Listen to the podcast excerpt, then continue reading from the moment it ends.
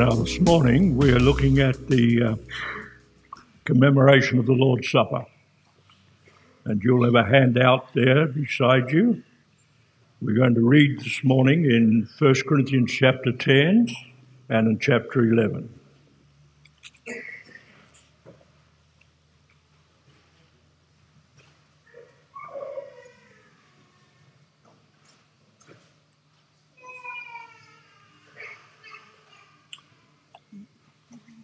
So we're reading together at uh, 1 Corinthians chapter 10 at verse 14. Verse 14.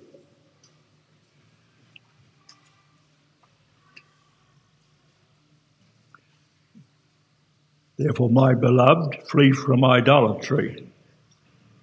I speak as to wise men, judge for yourselves what I say. The cup of blessing which we bless is not is it not the communion of the blood of Christ? The bread which we break, is it not the communion of the body of Christ? For we being many are one bread and one body, for we all partake of that one bread. Now coming to chapter 11 at verse 17, which is the parallel passage to what we read in Matthew and in Mark and in Luke on the Lord's Supper. At verse 17, now in giving these instructions, I do not praise you, since you come together not for the better, but for the worse. Well, first of all, when you come together as a church, I hear there are divisions among you, and in part I believe it. For there must be also factions among you, that those who are approved may be recognized among you. Therefore, when you come together in one place, it is not to eat the Lord's Supper.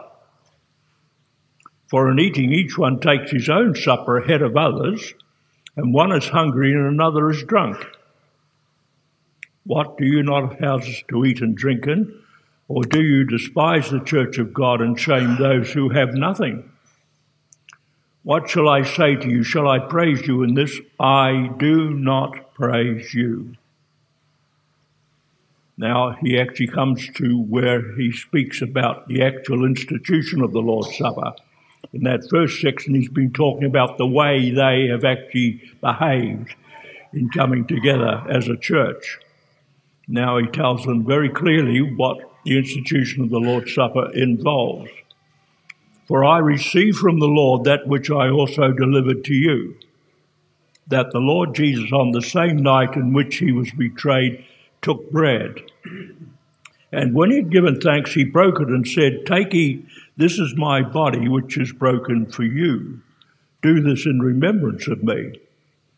In the same manner, he also took the cup after supper, saying, This cup is the new covenant in my blood. This do as often as you drink it in remembrance of me. For as often as you eat this bread and drink this cup, you proclaim the Lord's death until he comes. Therefore, whoever eats this bread or drinks this cup of the Lord in an unworthy manner will be guilty of the body and blood of the Lord. But let a man examine himself, and so let him eat of that bread and drink of that cup. For he who eats and drinks in an unworthy manner eats and drinks judgment to himself, not discerning the Lord's body. For this reason, many are weak and sick among you, and many sleep. For if we would judge ourselves, we would not be judged. But when we are judged, we are chastened by the Lord, that we may not be condemned with the world. Therefore, my brethren, when you come together to eat, wait for one another. And if anyone is hungry, let him eat at home, lest you come together for judgment, and the rest I will set in order when I come. So now, the commemoration of the Lord's Supper, and you will see that I have put it under three headings. The commemoration of the Lord's Supper, the whole idea of commemoration means, of course, that we are coming together to, memo- to, to, to understand that we are here recognizing a memorial to our Lord Jesus Christ. Not the memorial of the dead, by the way, but the memorial of the living who did die. So, three things are said in, in when it was instituted. It was instituted by our Lord's plain command. We're going to have a good look at that for, for a time. It involves a personal demand on you and me, and it assures us of our future hope in Christ, which I was so delighted to see coming through in the worship this morning until He comes. Now, then let's look at its institution. He actually said that they were to eat of this bread and drink of this cup. And he actually says it in terms of a command, by the way. Take, eat, this is my body, which is for you. Do this in remembrance of me. This is the new covenant in my blood. Do this as often as you drink it in remembrance of me. Now, I realize I've read to you deliberately from the New King James, as kept to the older King James, in sounding as though it was a kind of a personal request. I'm going to show to you very shortly it's a plain command. It's not just a personal request, it's a plain command that's obligated to us. And people who seriously take the, the Lord's Supper as a central act of the church's witness hear from their Lord coming down the centuries do this, do this. And they know that Jesus actually said it. Well, now let's look at what we're talking about in terms of commemoration. So, personal participation. All of us partake of that bread and partake of that wine. So it's a united act, and yet it's an individual act. And we are actually personal participants. It's, it's partaking of the bread and the wine personally, but it's also partaking of the bread and wine communally. We're doing this in a sense uh, that we are one bread and one body. So any idea of a kind of rank individualism has no part in the Lord's Supper. That we do take part individually, it's true, but it doesn't give us any, uh, any kind of what I call uh, eh, social airs that would kind of promote us as the best of the best.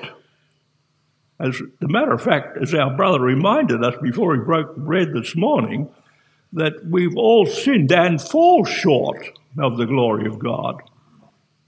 And that's not just being said by the way of sinners out there, it's, it's dealing with sinners in here. Now, it's a total recollection. We are to remember Him. And I'm going to show shortly that it doesn't mean just that you don't forget Him, it means you don't forsake Him. This Lord's Supper is a, is a time of coming together in sworn, avowed allegiance to Jesus Christ. Let's not have any ideas in our minds that we're coming here just because it's an option. It, we are obligated to actually remember Him. So we will not forget Him nor forsake Him. Note too that it, uh, it actually calls for a communal appreciation. We discern the body, and that could mean either his body as to that which appertains to Christ personally, or it could mean that we discern the body, that is, the church, which is his body. I rather favour the second view, as a matter of fact, that it is we are discerning the body corporate. We are not divided, all one body we. And we're coming together as a united congregation to remember him and swear allegiance to him. Now, coming on, as to its centrality, now, quite clearly, it was upon the first day of the week, whether in Acts 20 or in 1 Corinthians 16, Paul uses the phrase, when you come together, when you come together, when you come together, when you come together, when you come together, when you come, six times. And he's expecting that the church will come together and will gather to the name of the Lord Jesus. Now, it was regular. It was every week, and therefore it was constant. And I hear people still trying to eh, beat that hollow drum. You know, you just do it by habit. I assure you that the Lord's Supper is to be done by habit, and any idea that it should be critiqued because it's habitual, you better quick forget because there are good habits as well as bad ones, aren't there? You know that, I know that. And this is a good habit that we come habitually on the first day of the week to commemorate the Lord's Supper. And why is it a good habit? It means that we have to get up out of our beds and come to church and come together with the Lord's people and to swear allegiance to Him. No questions about it.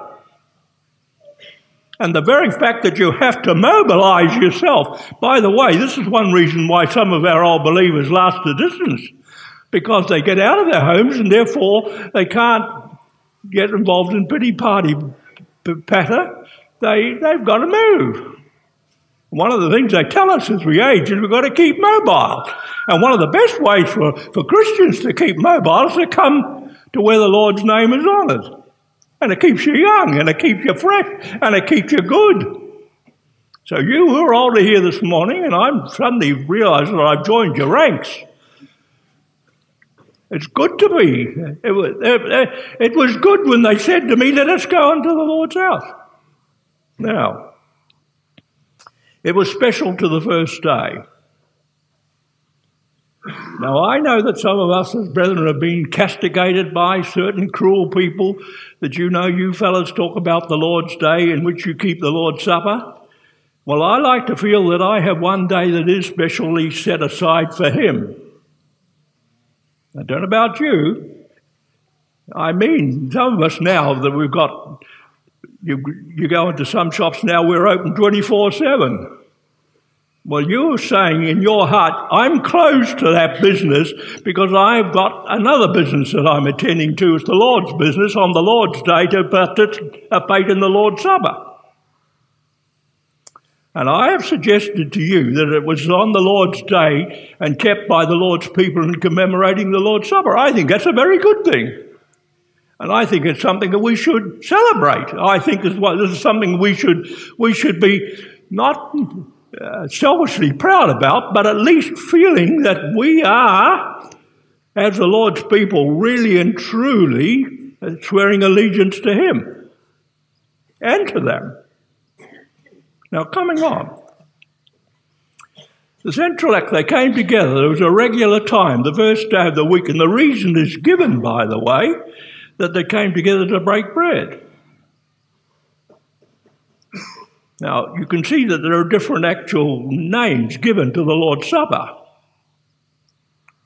They came together to break bread. This meant that they came to, together to fellowship with one another and to fellowship with the living Christ. I would feel very disappointed if you came here this morning and you did not address our Lord in any shape or form while you were sitting in your seat or standing up. You see, we're not only in fellowship with one another, we're in fellowship with our Lord, and He's a living Lord. So we're not talking about fellowshipping with someone who's dead. We're talking about fellowshipping with someone who is very gloriously alive. That's what we're doing. And now, it's also obvious from Acts 20 and also from 1 Corinthians and other passages that there was teaching given at the Lord's Supper. Oh, by the way, there was preaching too. If you read with me this morning, for as often as you eat this bread and drink this cup, you do proclaim. It's the normal word for preaching. Preaching at the Lord's Supper? I said last week that don't you think that everybody seated here is necessarily a Christian? I gave you a case in this very assembly's history where there were people sitting in the congregation who were thought were Christians but were only exposed when the gospel was truly preached. Now, coming on, what's the focus of the Lord's Supper? It's focused on Christ's person and work. I remember asking Colin Graham, who was one of our best evangelists, who's gone to be with his Lord now, I asked him on one occasion when I was a very much younger man, I said to him, Now, Brother Colin, you're teaching us about evangelism. How are we saved? Are we saved through faith in the person of Christ or saved through the work of Christ? Now, he knew that I was a thinking young fellow, and so it was a loaded question, as we say, and it was. But um, he stopped for a moment and then he said, We must be saved through the person of Christ. We trust in him. But he said, because he realized that I was waiting for him, but he said, You can't separate the person from the work. You cannot. It's because of who he is that he did what he did. And I was thinking in the Lord's Supper this morning that, you know, Lord, you have done something for us we could never do for ourselves. There's not one of us that could have done anything to save ourselves. And you've done for us what we could never do for ourselves. And why did he do it? Because of who he is. He did what he did. Now then, you will notice that in the what we've been reading this morning, this do, and I've heard it so often over the years that you know we are responding to Christ's personal request, and it's His love request to us that we be here. Now I don't doubt that we've come out of love, but don't you think that love can't be uh, can't be actually commanded? As I've been saying to a young fellow just this last few days, don't you fret yourself. It doesn't say fiancés love your fiancés. It just simply says, Husbands, love your wives. Now that's a command. And if you say, fancy husbands being told to love their wives, I think every husband should be told that, me included. And by the way, the word love there is not the word for eros or even the word for, for, for uh, uh, affection. It's the word agape, which means, of course, husband sacrifice for your wife. Does every husband need to hear that? I'll tell you, we all do, and me particularly. Oh, yes. Now then, if you look very closely at the Greek, and most of us can't, but if you do, you'll find that it's not this do, it's do this in remembrance of me. Do this in remembrance of me. It's a command given to us to act on. Now, one of the problems of the New King James Version was, and for the Old King James Version, it was brought, it was actually translated by Church of England clergymen who were very used to the liturgy and all the rest, and, and were also very used to the, the, British way of, of speaking, you know, very abstractly, very obliquely, very kind of. Um, you couldn't say to anyone, You've got to do this. You would say, Now, do you think it would be a good idea if you did this? You see, that's the English way. And by the way, we cottoned on to that. We're very much the same way. We don't like being told directly, You should do this. I think there's a good few Christians, as we are, that still feel that way. We don't like someone laying it on the line to us. We don't.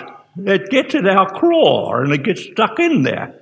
And we feel quite uncomfortable about it. We would much rather people were kind of obliquely kind of cajoling us to do something.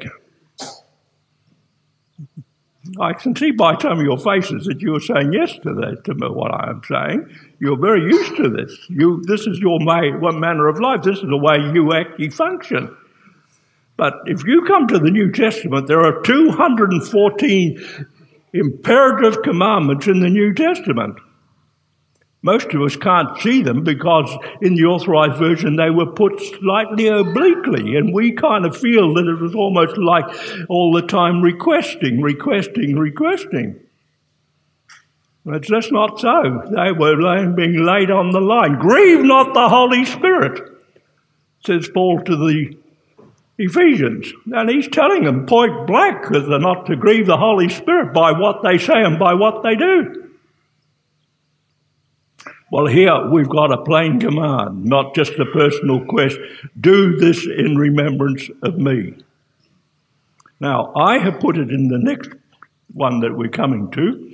We're not only, uh, we do not allow ourselves to forget him in obeying the command, and a vivid recall of who he is and what he's done, nor must we allow ourselves to forsake him in this covenant supper. You see, One of the problems that we have in, the, in our assemblies has been this that we think of the Lord's Supper only in memorial terms. We think we, we've got to keep him in memory and, and so forth and so far, and good enough. But that's not what is just exactly being said in this passage. This cup that we give thanks for, is it not the communion of the blood of Christ? And did we not read this morning? This cup is the new covenant in my blood. Fancy that now. There's a covenant being instituted in this Lord's Supper, a new covenant.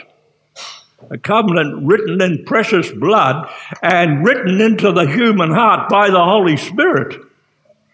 And we Christians have got to realize that the Lord's Supper is not only just a memorial in the sense of being just kept in memory alone, it is a covenant that we're keeping with the risen Christ. He ratified it in his precious blood. So you're coming here, you're not only coming here to keep him in memory, you're coming here, and so am I, to keep covenant with him. Now, what about that now? And I remember Mr. Robert Hall, before he died, he laid it on the line very strongly in one service that I was in that we had kept the Lord's Supper as a memorial and forgotten that it is underlined and undergirded by a covenant, a covenant of precious blood. So sacred is it and so sure is it that we cannot deny it. We can but affirm it and say, Yes, Lord, you have kept covenant for me, and I now must keep covenant with you. All right? So, what are we doing? We are pledging our loyalty to Him in a covenant loyalty. When we receive what Christ did for us, we recognize by the Holy Spirit ratifying it in our hearts that this covenant that He signed and sealed with His precious blood so, so absolutely and so eternally and so finally involves me and involves you. If you're a believer, you are actually part of the new covenant community. And in that, we have a ratification that's so deep and so true, we cannot deny it. We can but affirm it. When He shed His precious blood, He established an eternal covenant that's ever new. That means it's ever fresh and it will never be outdated and never outmoded. It is forever. And why are we going to sing later, He and I and I, that bright glory, one deep Joy shall share, mine to be forever with him, his that I am there, is that that new covenant was ratified by blood and it would never be able to be annulled. Now, coming on, what are we doing in the Lord's Supper? Well, we're preaching, that's for sure. We are preaching no gospel like this feast spread for your church by thee, no prophet nor evangelist, preach the glad news so free. Now, in the days of the New Testament, there were people being converted at the Lord's Supper. There are occasions that I know of where people have been converted in New Zealand at the Lord's Supper. I would like to see a lot more of them being converted at the Lord's Supper. So patently and plainly portrayed that people sitting in the congregation say, I'm a sinner and I need a Saviour. And Jesus, who you are proclaiming to me, is just the Saviour that I need. Wouldn't it be wonderful if you found out that this morning someone in this congregation had come to faith because they realized that Jesus Christ was alone their Saviour? See, the Spirit's work in the heart is to convict of sin and of righteousness and of judgment. Of sin, what's the sin that the Holy Spirit is convicting the heart of? Because they believe not in me. And true conviction of the Holy Spirit in the heart is going to convict a person they need a Savior. And they're going to be convicted and convinced that the Savior they need is Jesus. He alone can save them. And I would like to feel that we were more pro witness in our service, actually. Sure, we're worshipping God, but we're witnessing to people in the congregation. And you will know today, I'm sure you'll know today, there must be some people here who have not yet come to a living faith in a living Christ. I don't know your heart, but the Spirit of God does, I can tell you. And He will convict you and He will convince you. He will convict you of sin and convince you that Jesus alone is your Savior. Now then, it's a perpetual command, too. We're only doing this until He comes. And we were saying that to ourselves this morning, and I was delighted. I thought, my word, I must be on the right wavelength this morning, Lord. If we're doing this only till He comes, and you might say, my 2,000 years you fellows have been keeping the Lord's Supper down through the church age and down through congregation after congregation. My word, don't you think you've really run your course?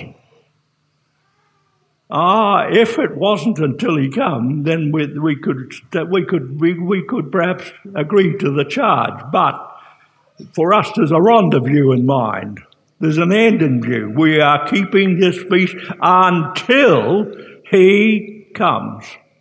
This means that we believe that he who came the first time, literally, is coming the second time, literally. And no doubt about it, we are not talking about a Christ who suddenly disappeared and never going to reappear. We're talking about a Christ who was taken up bodily to heaven and received up into glory. But as Psalm 110 says, sit thou at my right hand until I make your enemies a footstool of your feet.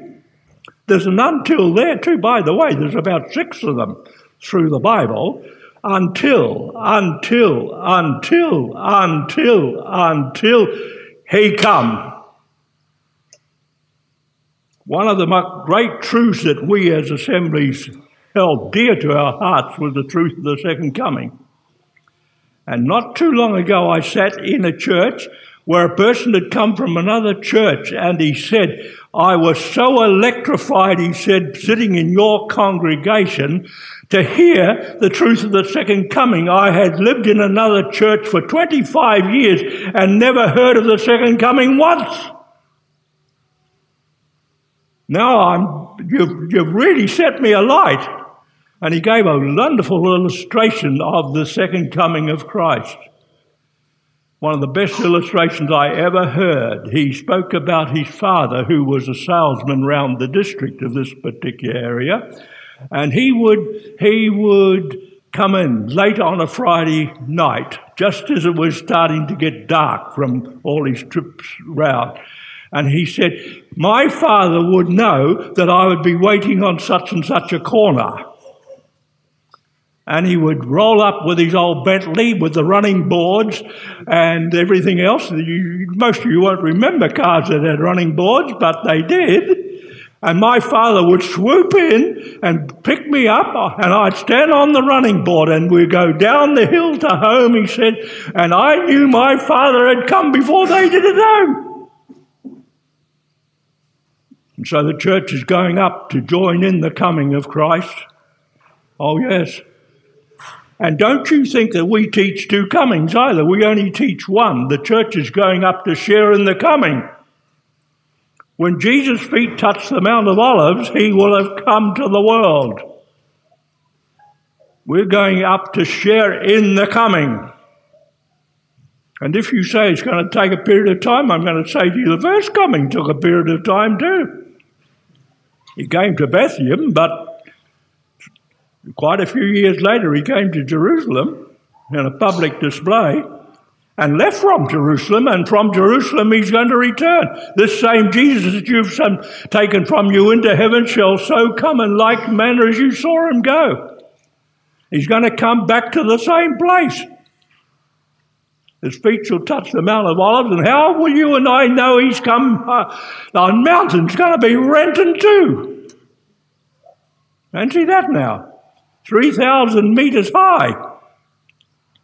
Renton too. I can tell you the Jerusalem Post will have in the, the next day Messiah has come. His name, Jesus. When I, sat, when I stood talking to a Jewish rabbi in the city of Jerusalem, and we were being given special treatment because we were pilgrims and not just tourists. And so he came to address us for about an hour and a half. And then he said, I'm going to give you time, seeing that you're so interested in all things, uh, to ask us questions. So my hand went up straight like this. I said, Now, Rabbi, you have told us so many things. You have told us about returning to the land. And I said, You're not very far from us, you know. Returning Israel, returning Messiah. Oh, he said, quick as a flash. You got the first right, but not the second. See, they don't believe the Messiah has come, but that's why I'm saying to you, surprise of all surprises, when Messiah's feet touch the Mount of Olives and it's written to, they will know the Messiah for whom they've looked so long has come. And the surprise of all surprise will be his name is Jesus. Oh, yes. Well, it's a powerful hope. We are expecting him to come. And my early brethren years, and I came into assemblies as a lad of 18, I was certainly shaken up by the fact that he could come any time, at any time, at any time, at any moment, at any moment, at any moment. He could come. That shook my whole life, I tell you. I realized that I was looking for the imminent Christ who was coming, and he could come today. He could. Now then, looking further on, I want you to notice the demand it has on us very quickly now. The revelation of sacrilege. Whoever eats this bread or drinks the cup of the Lord in unworthy manner will be answerable for the body and blood of the Lord. What this means, of course, is that I come to the Lord's Supper, but I do not actually participate in it. I do not see myself as part and parcel of it. I do not see myself as actually committed to actively being involved in the Lord's Supper. What they were doing is they were having quite a party, the rich. They were, they were well filled, well drunken, and were an absolute disgrace to the church. They gave not one help to the poor in their midst, and they were so sustained by their food and by their drink that the one thing that Paul does say to them that's straight on the button you do not keep the Lord's Supper. They said they would have. They, they said they were, but they were not. And he tells them they're an absolute disgrace. You come together not for the better, but for the worse. That's, that's, that's terrible to say that of any church meeting, by the way. But that's what's being said by the apostle. Now, I want to say just one other word there, though, while I've got a moment. And that is that if you've come and you have not committed yourself to be a participant in this Lord's Supper, then I'm going to say to you, you are bordering on the line of sacrilege. You are. Because you're saying that you're coming to keep the Lord's Supper, but you actually aren't actually in any way personally involved. And I don't mean by this that you've got to be all up and talking. I mean, have you got a heart for God and for His Son that's such that in the inner communion of your heart you are communing with the risen Christ and with the Heavenly Father? You are part and parcel of the worship of this church. If I understand the apostle rightly, I can be going through the form but without the reality, and it becomes very dangerous because I can get into bad habits. I can come to the Lord's Supper, but I'm absolutely impervious to what's going on. I'm just simply passing through the form. All are you? I am going to say to you that this verse is very challenging. You can be actually involved in what I have called sacrilege. Now, what must we do then? We must examine ourselves and only then eat of that bread and drink of that cup. I'm quoting now from the New Revised Standard Version, which is very good in this passage. So we examine ourselves to see whether or not there's anything between us and our brethren and sisters, or anything between us and our God and, his, and of His Son that would hinder us from true worship of Him and true fellowship with them. If we don't examine ourselves, then you can recognize on divine judgment. For all who drink and eat without discerning the Lord's body drink judgment unto themselves. You don't see yourself in fellowship with your fellow believers, and you don't see yourself in fellowship with the risen Christ. Judgment may be the result. And looking now onto the next slide. For this reason, he says, many of you are weak and ill, and some have died, and some have slept. He tells them that there's a reason for why a number of the churches have fallen ill and have died. Now, he said, if we would judge ourselves, then we will not be judged. There has to be a question of self judgment. One of my old teachers used to say, all judgment should begin with self judgment and should never be passed with honours.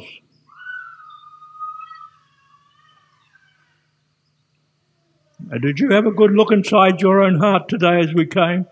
Did you say, I'm in fellowship with my fellow believers and I'm in fellowship with my Lord? You can get, we can get into awful habits, by the way very bad habits, habits that are not good for us as the people of God. Now, when he says we, we are judged of the Lord, we're disciplined so we may not be condemned with the world, means, of course, that the judgment that falls is a, is a divine chastisement. We'll be saved, but like Lot, we'll be saved as by fire. And that's an awful experience to have to pass through, I can assure you. Now, coming on very quickly, what's happened at the end? They were confusing the agape love feast with the Lord's Supper, and they'd merged the two together. Now, I notice that some churches are going back to this, that we'll meet together for a, for a big uh, um, kai meal but we won't have a separate Lord's Supper. I take that as very dangerous, by the way. And I also take it that this passage separates them. You can come together for your meals, invite one another to your homes, but at the Lord's Supper, you've come to participate in His supper. Now, quickly now. Uh, we've got to have a communal appreciation. We're worshiping in spirit and in truth. We're calling to mind our Saviour and remembering Him and neither forgetting nor forsaking Him. We recognize we're one body and discerning His body given for us and knowing that we're part of His church body. Coming on. Now, lastly, it assures us of our future hope. Our keeping of the supper will end until He comes. Let's go further now because we've said a lot about that this morning and we can go past that one and come on now. We will participate as a result of this full and total participation in the Lord's Supper. We will participate in the marriage supper of the Lamb. What will happen? The Lord's people will be forever with the Lord. That's why this supper will end. We will be caught up together, dead and alive. We will meet our Lord in the air. We will be forever with the Lord. Our meeting at the Lord's Supper will culminate in our united and total joyous meeting at our Lord's return. This will lead us to the celebration of the marriage supper of the Lamb, looking on. Horatio Bonar, that fine Christian of a past generation wrote these words Feast after feast thus comes and passes by, yet passing points of that glad feast above, and gives sweet foretaste of the festal joy, the Lamb's great bridal feast of bliss and love. That's what we're going on to. Absolutely, I tell you. And Revelation 19 says the Lamb's wife has made herself ready by saving grace alone will be there. And in his clothed righteousness we'll be there to share in all that's going to transpire. And to close now, two stanzas. He and I in that bright glory one deep joy shall share, mine to be forever with him, his that I am there. And as a child, I learnt this other one, which I've not heard sung in assemblies as an interesting thing. There's going to be a meeting, a meeting in the air, and how I long to see you there away beyond the sky. Such singing you will hear, never heard by mortal ear. It will be glorious, I do declare, and I can see myself as a young boy singing this last part, for God's own Son will be the meeting one in that meeting in the air. Though I wasn't even a Christian. But this hymn somehow or other got into me. And I thought, my word, that's going to be a finale to end all finales. To meet him in the air and to be with him forever. Hallelujah. Let's pray together. This morning, our Father, help us to come as true participants in this supper. Help us to swear again our allegiance to our Lord Help us to remember him and not forget him nor forsake him. Help us each to be seen to be as willing participants in this supper. And so we pray as we go to our several homes now that your good hand will be upon us and that we will know the richness of fellowship with each other but more particularly the richness of fellowship with our risen and soon coming Lord. And so we bow with thanksgiving. We do so in the name of our Lord Jesus Christ. Amen.